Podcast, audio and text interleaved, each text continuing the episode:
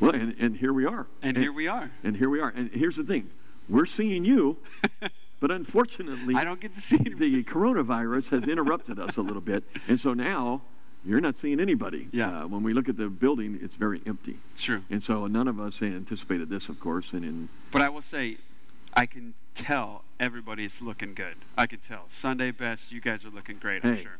None of them have gained any weight. it's all we're all in a perfect condition here.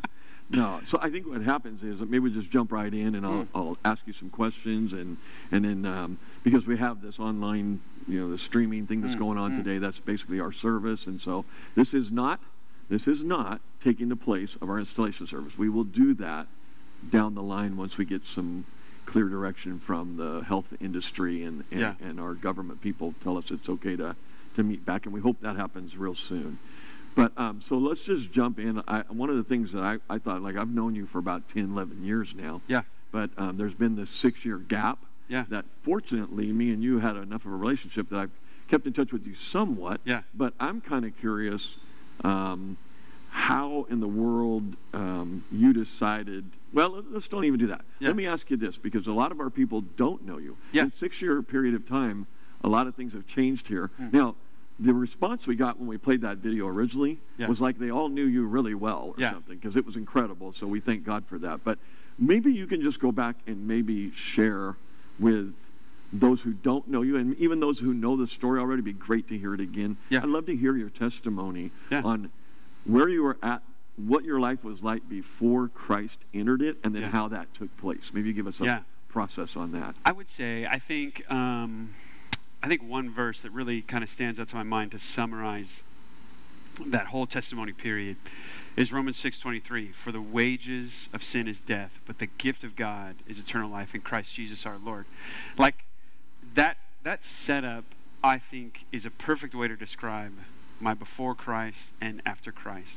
Before Christ, that idea of wages, you know, earning, achieving, you do this work, you get a paycheck at the end. I was that guy. I was definitely that kind of achiever that um, motivated to succeed and felt that God needed to give me something for that.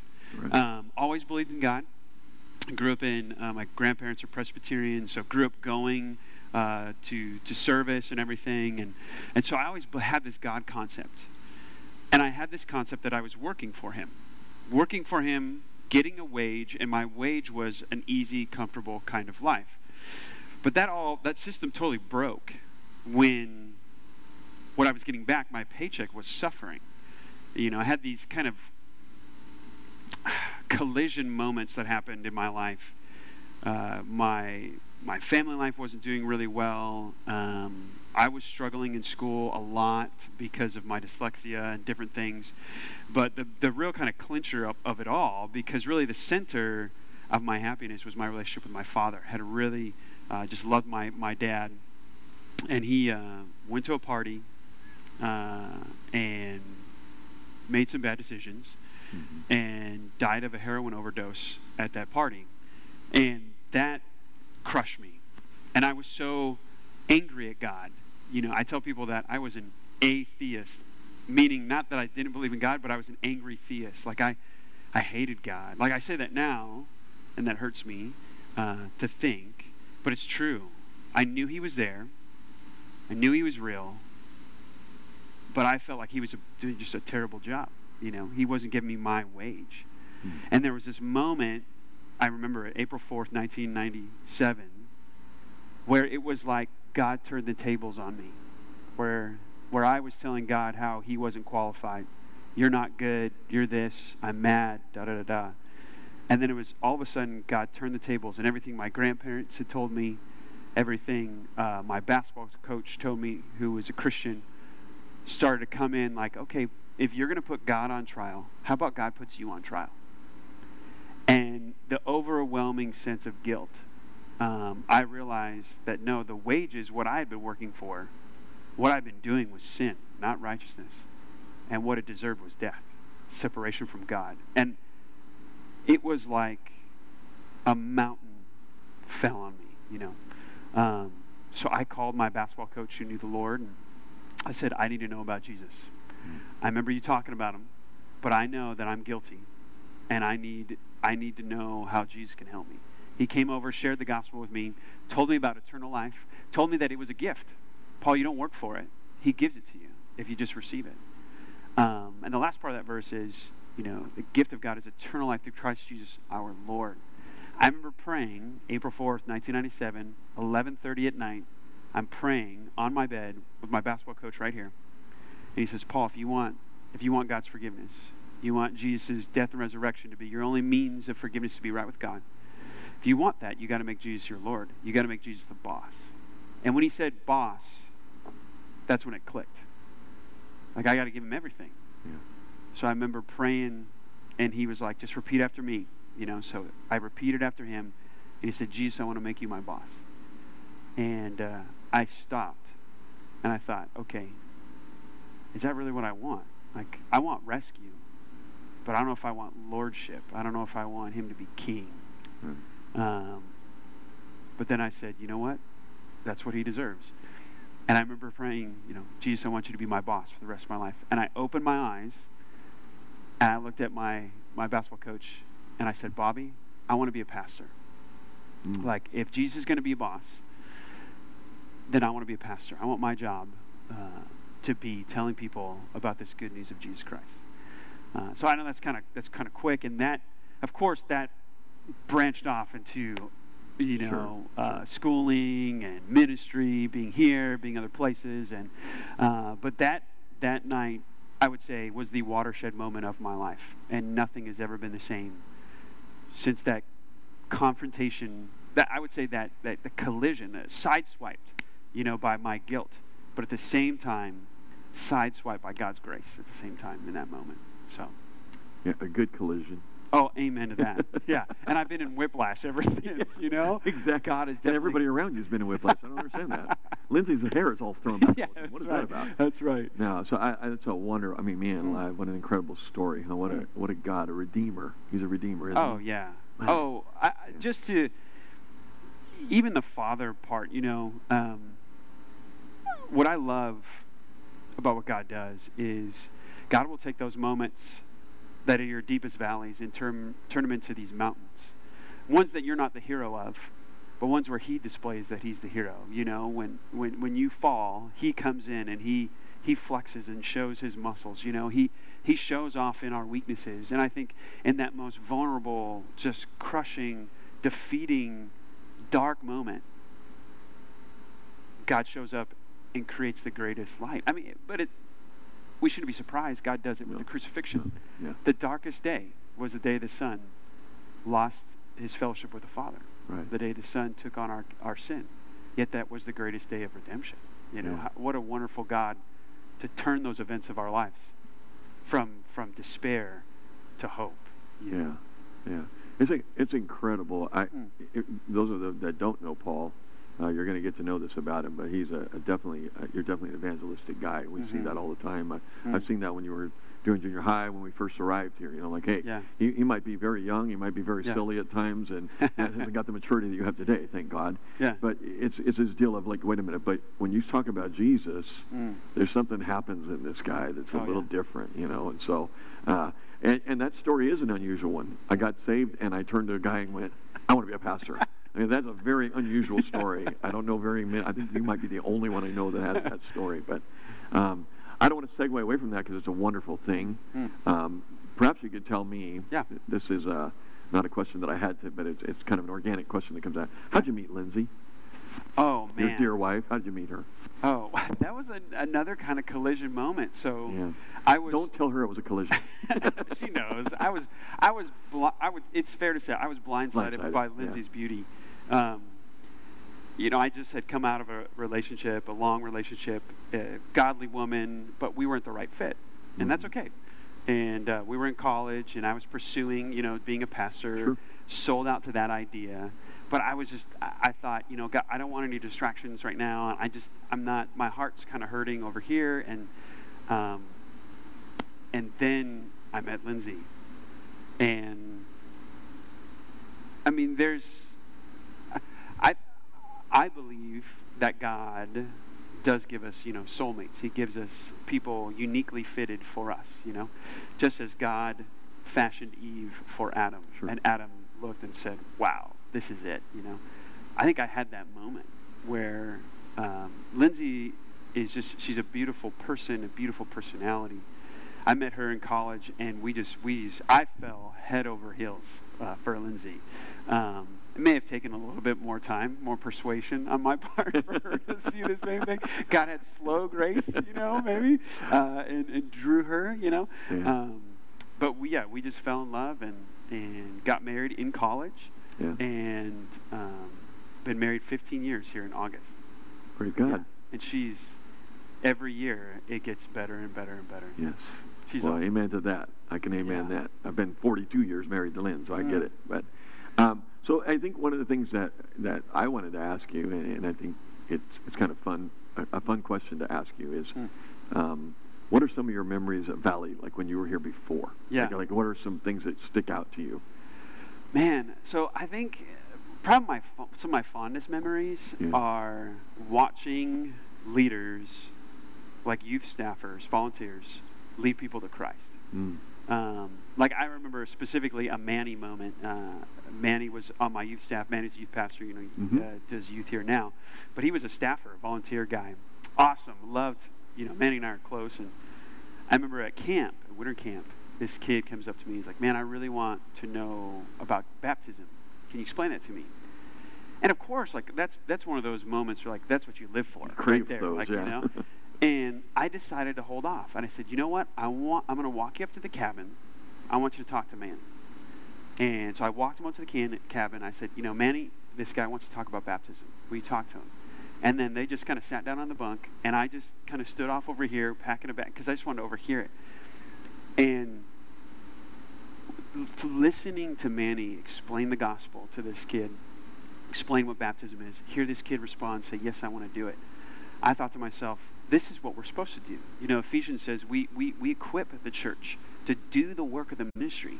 And it was like a light bulb clicked on for me. Paul, this is what you're supposed to do. My job is to minister to people so that they can be equipped to do the work of the ministry. And giving away ministry has always been a highlight, I think, of my time here at Valley. I think of Greg Smith um, baptizing uh, just right here on the stage, you know, Sure. uh, some of his boys. Sure. It wasn't me that did it, you know. I, I would say more volunteers baptized than I baptized kids. Because watching them do that was, it, same for my wife. You know, when uh, my wife had her small group girls over at the house and they're eating ice cream, doing nails, and she's just sharing God's word with them. And I'm in the other room, you know, with the little kids. Yeah.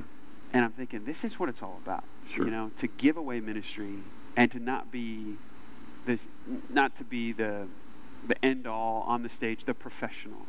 Uh, uh, pastor, our job is to give it away to them and watch them flourish with it. So I would say my fondest memories are watching volunteers do ministry by far. Yeah, and I'm totally with you on that. I'm like, uh, I, I, I get that feel. I'm like, hey, we, we want to give the ministry away to you people. Yeah. We oh, do, Oh, yeah. and it's not because it's too much work for us. Yeah. Although it is, it's way too Yeah. much for us to do. Yeah. And including the elders.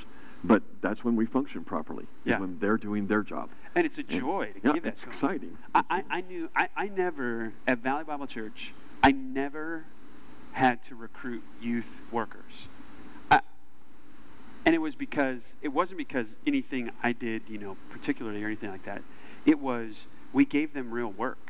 When they first came in, they're leading kids to the Lord, they're baptizing, they're discipling, they're going over God's word with them, they're meeting with their kids, they're meeting with parents, they're doing all this stuff. You when you allow people to do the kind of fun parts of ministry. Let me do the hard parts. Let me figure out some of the mechanics of Logistical it. stuff and all that. But yeah. if I give you the good stuff, I always thought to myself, if I get a spiritual conversation with a volunteer and a student within the first month, I have them for a lifetime. yeah. Because that they'll, they'll stack chairs for you. You know, Yeah. they'll they'll they'll clean the carpets if they can talk to a kid about Jesus. Right. So, Yeah. They don't get they don't get the burnout. yeah. There's a burnout if you don't have that effect. If God's Yeah. not using you to affect other people's lives, Yeah. you just get burnout. But life change is addicting. I mean, when you see. Jesus change people, Yeah. it, it'll be it'll be your constant pursuit. You know. Yeah. So, um, I- I'm sure a lot of people wonder this. Okay, so you Hmm. you leave here Mm-hmm. um, uh, because adult ministry is where God was leading you, Yeah. right? I, I, I believe I know that part of the Yeah. story. And then you, uh, you you wind up at Knott Avenue Church, and Yeah. and I don't think you left Valley because you just said I don't I'm tired of Valley I don't want to be here but I think there was a, a call in your life to do adult ministry Yeah. and it just wasn't available here at that time Yeah. and so God opened a door down there and you went down there can you explain a little bit about that process Yeah. how did you go from I'm going down here to be a young mar- or a, a young adult Yeah.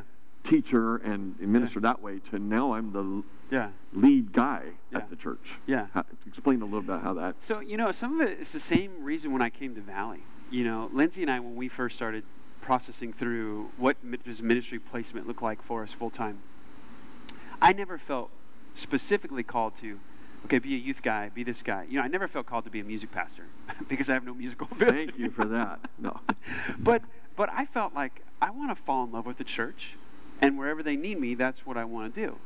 Um, so I fell in love with Valley first, and then it was, hey, we need a middle school guy. Perfect, dude. I'll, I'll do that. Uh, and even at you know even here at Valley, I moved from from middle school to high school to over youth in those little dynamics. It, right I was excited to do what what what Valley needed, and same thing when we went to Knott Avenue. You know, we were doing young adult ministry, and then there was some transition. They needed youth ministries to be kind of redone. So I said, sure, I'll be that guy. So we revamped that, put some people in place, and then they said, okay, we need you to, to do interim work. Can you do that? Well, yeah, sure, I can do that. So we did that, and then then it was, hey, we think you might be the lead guy. What do you think about that? All right, let's see if God's behind that. So a joke at Knott Avenue is I moved my office, I think, four times in like three years because I was in my young Don't adult get office. comfortable. Yeah, it's my young adult office. I was in the youth office. I went back to the young adult office, and then I went to the lead pastor office. and and my guys, my youth pastor Albert, he was like, "I'm not helping you move those books again." you know, but I think you know, you start learning to keep your boxes packed yeah, exactly. Just leave the books in there. I think you know, when a pastor is called, you know, he's called to a flock. He's called to serve Jesus Christ first and foremost, but then he's called to a people. And at the heart of every pastor, if you open us up, it's we love Jesus and we love the people he's given us, and whatever serves them best is what we're going to take on. You know, because ultimately that's where we're pulled to. And so, um, I think the same thing was true. You know, in all the transitions with Knott Avenue was wh- what would serve the people the best. right You know, and that's why we went to those different took on those different roles. So, um, I- I'm sure I try to think of questions in, Yeah. of, of things that our people would want to Yeah. know, and so, um, what what was it like for you and Lindsay when you started to consider Mm. coming back? Like you saw that there was an opening here, or Mm. and we don't have to get into detail how that happened, but just like once you kind of went, wait a minute, let's Mm. pray about that. What first of all, you had to pray about it once Right, you right. realized it, and then kind of give me a, an idea how that went for her and you. I know you can't speak Yeah. totally for her, but you know how she Yeah. felt. So I kind of know how she felt because she told me. Yeah. But I want you to tell that story. I w- so it was such an interesting process. You know, um, I think a good example is in the book of Ruth, in chapter two and chapter three. There's this contrast. In chapter two, Ruth goes to Boaz and says, or no, sorry, Boaz is speaking to Ruth, and, and Boaz says to Ruth, "May God bring His wing over you." A very interesting analogy to speak of guidance and protection. The third chapter, same language is used with wing, but this time Ruth is going to Boaz and saying, No, you bring your wing over me. And I always thought that was interesting how you have Boaz is praying this prayer, but he doesn't know he's the answer to the prayer at the same time. How God unexpectedly brings us about. So Lindsay and I, from the moment we we left Knott Avenue and went to, uh, or sorry, left Valley and went to Knott Avenue, we asked our small group to be praying for the transition happening here. You know, praying for the uh, transition of leadership and all that stuff. Pray for Valley Bible Church. And so our small group was very familiar with Valley Bible Church and all that. And we had been praying for years. You know, when we got the letter first from from Phil stating the retirement and all that stuff. And so we were praying that. And I felt like we were in chapter two of the book of Ruth. We were praying, not knowing chapter three was coming. Right. Um, and then we went through this season of just really hard, you know, family uh, hardship. you know, Lindsay's dad got really sick for three months and Right. almost died. We had another family member, same thing. Then we had two pass away. And really, 2019 was, it felt like a quarter of the year we were already up here, you know. Um, and so we were asking God, God, like, what's going on, you know? But we're homesick, and we know, God, that that that you have asked us to put family on the altar, and we said yes to that when we when we when we came to Knott Avenue. Sure. And God, if you're asking us to do it again, we'll do it again. Uh, but we, we really miss our family. And then, you know, Phil calls and says, hey, would you consider this idea? Which I was, I mean, shocked to say the least. You know, maybe another collision. Right. Of, I was, a, I mean, that meant a lot to me Mhm. that Phil would, would, would ask that. And Yeah. then even in the process of the interview and all that, we were just holding it with an open hand. God, we love this church. I think one of our one of the hard things was we love this church so much, and we don't we wouldn't want to be. Uh, hey, we love Paul. We and we love you guys. We don't want to be the easy fit. We want to be God's fit, and that was hard. To God, can we be patient with that? God, we know these people. We love these people. Um, God, we want to make sure this is your will and that our emotions don't get in the way of it. Um, and God, what God did with this process was we opened up to the to our elders, to the elders, of course. Here we're in the process of everything, Mhm. and all this wisdom speaking into these emotions gave us such great clarity to kind of brought us to that chapter three part where it was. I think God is opening us a door, or God is opening a door to us to answer this prayer. We've been praying for Valley. We've been praying for our family, and it looks like God is saying, "Here, Paul, I'm going to give you a gift." And uh, but it was hard to receive that gift too because it meant letting go of the gift of leading Knott Avenue. Sure. Um, but we still felt that this was what God was doing, you know. So there, a lot of prayer, a lot of wisdom, and God brought great clarity. We feel. Yeah. In, in that, I think that's very interesting um, in, in communicating with uh, Tim Ballstrom and, Yeah. and, and Edwin, who were on that committee and, and interviewed and did all that stuff with you guys and helped walk through that whole process.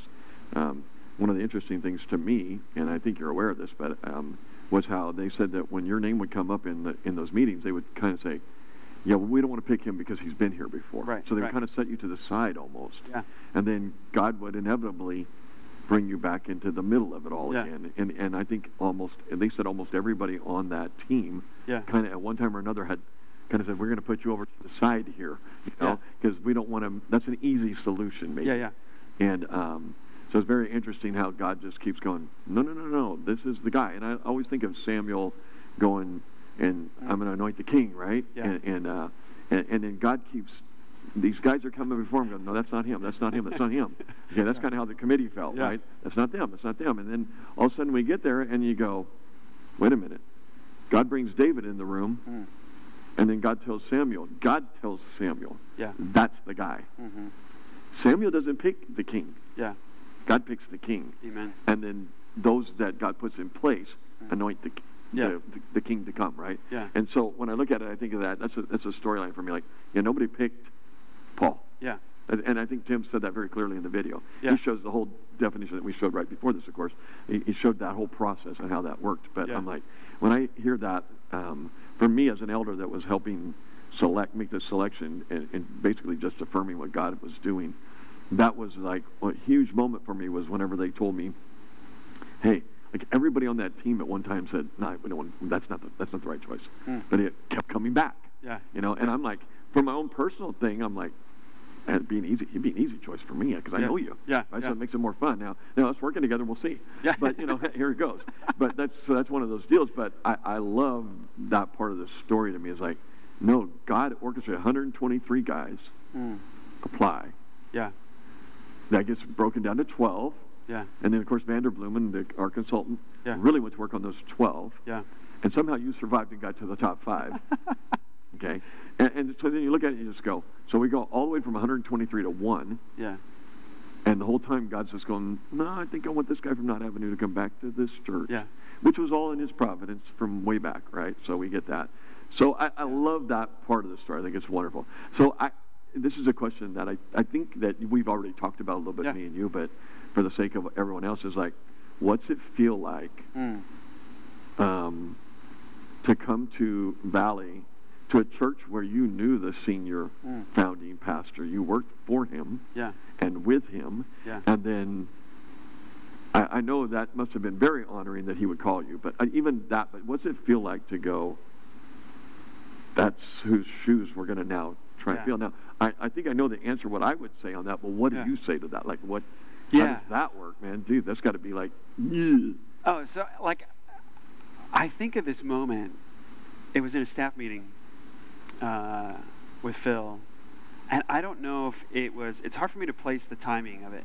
It may have been when I was leaving to go to Knott Avenue. Mhm. Uh, I can't remember, but I remember Phil having this conversation, and I, I started the conversation. I said, Phil, I would love and feel greatly honored if God gave me half of the impact He has given you. And then Phil turned that around and said, No, I want God to give you double the impact that He's given me. Double the influence, yeah.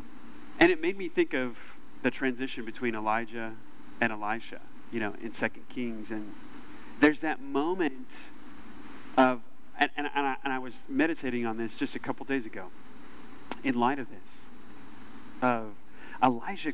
Elijah goes up to Elijah and says, "Hey, I want double your spirit. I want double the portion." Which you, at first you think that kind of is offensive to your leader. like, I want to be Egotistical, isn't it? twice as better than you. And and you know, part of you thinks is that what the you know the writer of, of Kings is doing because he actually records double the amount of miracles. I think Elisha has 28, Sure. Elijah has 14. So is that what he's doing? But Elijah's response is, is, I think, shows the heart of it. He says, "Hey, what you ask is a hard thing. If you see this, you know, this phenomenon happen me leaving, then you'll know that that's, you know, true."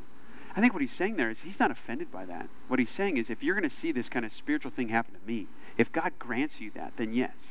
And I think Phil's desire, I think, was true and genuine in that moment. Uh, We all want to be a launching pad for people in the future. That, that, Sure. that, that, that we would be a springboard for people after us, you know? Uh, and I think that's Phil's desire. And it, it, it's my desire and ambition to have a, an impact uh, as well uh, that springboards off of his. But ultimately, God's got to grant that. Right, And so I would say, how do I feel? I feel desperate for for God's power, for God to do something, to show up, you know, because if if if this is going to work, then then God's got to be in it, you know, Yeah. uh, and that's what God did with Elijah and Elisha, and I and I and my prayer, and I think Valley Bible Church would echo this so much because it's a church of deep prayer. Uh, that we want this next season to be the greatest season because God receives all the glory. It's not going to be on my resume. It's it's not necessarily even on Phil's resume. Right. It's on God's resume Right. ultimately. So I feel honored, but I would say, as Phil would say, I'm going to steal a line from Phil. The best place to be stranded is on is on the island of omnipotence. You know, when you're just shipwrecked and you're like, I have no place to go. But I'm on I'm on the island of omnipotence. God is all powerful. So I, I feel like I feel shipwrecked. Right. God, I don't know what I'm going to do. I- I- This is beyond what I think I'm capable of. But I know you're the God of all capability and, and, and the God who grants ability. Right. So I'm, I'm eager to see God show up. Yeah. I think I am too. I'm, I'm like, I think it's a great answer. Hmm. It's a good answer. It's a very good answer to that question. I'm like, it's a hard one. Yeah. You're, you're following a guy that has had an influence on everybody in this building. Right? Amen. Everybody, well, everybody in the building, there's nobody here right now, but you know what I'm saying? But everybody that attends here, uh, unless they've been in the last five months, which we have some, but Yeah. very few, that he's had an impact in their life. And Yeah. God used him to do that. Yeah. And so I'd, I would say, just from my standpoint, that's a great answer because it's not based on a relationship you have with people. hmm In my perspective, Yeah. it's, it's based on a relationship I have with God Amen. and then he'll give you I, i've always felt this way when you're in the will of god he will give you influence with who he intends to give you influence with Amen. and so when he gives you a flock to work with he says shepherd the flock that's amongst you Yeah. you know and so um, i think there's a great deal of people that are super excited that you're Mm. here Yeah. um, I, I, I'm, I mean, I'm, I was laughing when we did that service originally, and I had I was watching people that were standing and clapping the, at the first service, they were standing clapping. and they go, they didn't even know who you are. What is that about? well, that was just a God. I think that was a God thing too. You know, I, I think that there's that behind it. Um, oh, let's see. What else can I ask you? Um, so I think you've answered that. What excites you about coming back to Yeah. Valley Bible Church? I think there's plenty of opportunity here. Maybe you want to speak about the opportunity that you see Yeah. in the Bay Area. Oh yeah. Uh, I mean, uh, there's. I know you're passionate about things as a pastor. Yeah. Maybe you can answer those kind of a what are you are passionate about. But I think that's what brings you back here. Is, Yeah. the opportunities at Valley are what you're passionate about. But maybe you can Oh. expand that. there's you know what I love, and, and some of you know the imprint on my ministry personality, if you want to call it that, is because of Valley Bible Church. And this is my first full time Sure. position, and so a lot of what I do in ministry is because of the imprint that Valley Bible Church has had. What I've always loved is the balance of Valley. I've loved the balance of deep love for God's Word. You know, Valley Bible Church. It's in the middle of our name, and it's the middle of everything we do. It. Bible, Bible, Bible, and and not just not just Bible, but but the doctrines that come out of Scripture, and a love for dialogue about Scripture, and, and I love that. But at the same time, you have that, that wonderful balance of, but we want to reach people for Jesus. Like we want to talk to people who don't yet know Jesus. We want to be hospitable to to curiosity, and and the odd thing is, at times I've felt it's hard to find that balance. It, it it feels like we either swing on one side or the other, you know. Right. And what I loved about Valley is I always felt like there was this even keel of we love to teach God's word. We're always going to teach God's word. We're not going to take out the verses we don't like. We're going to just, you know, dive in deeply and keep people engaged in God's word. At the same time, we're going to appeal to you if you're far away from Christ. And we're going to be hospitable to your curiosity, to your questions. And, you know, I think part of that is that's the church I was at. You know, when even before that April 4th, 1997, you know, conversion moment, I was going to church before that because Right. my basketball coach would take me and I figured I had questions. Right. You know, ever since my dad's passing, I had questions. But it took months of going to church. But I was at a church where I know I said the wrong things. I used the wrong words. I, I hated the God that they were worshiping to, which is so weird. But I had so many questions. And where where do you go when you have questions about spiritual things? You should be able to go to a church Right. that's hospitable and allows for that. And there were so many wonderful people at Grace Baptist Church in Ventura, California. Wonderful church, still going strong. Um, that they welcomed this young, rambunctious guy, even though he cursed at church, you know, because he didn't know any better. Uh, I've always wanted to create or be a part of a, a church that does that, that allows for the for the broken, for the curious, for the hurting. Jesus compelled people who disagreed with him, who you know, Jesus had the audacity to say at one point, you know, sinners and tax collectors, or prostitutes and tax collectors, are coming into the kingdom before you guys, who you think you know the scripture. All you know it alls, yeah. And think about it, man. Imagine if a pastor said that nowadays. The, the, the all you in the red light district, you're getting in first. What a dynamic Right. thing is. But Jesus was compelling people that were hurting and broken because he had an answer. Well, I've loved how Valley Bible Church, even those the signs, find joy, find grace.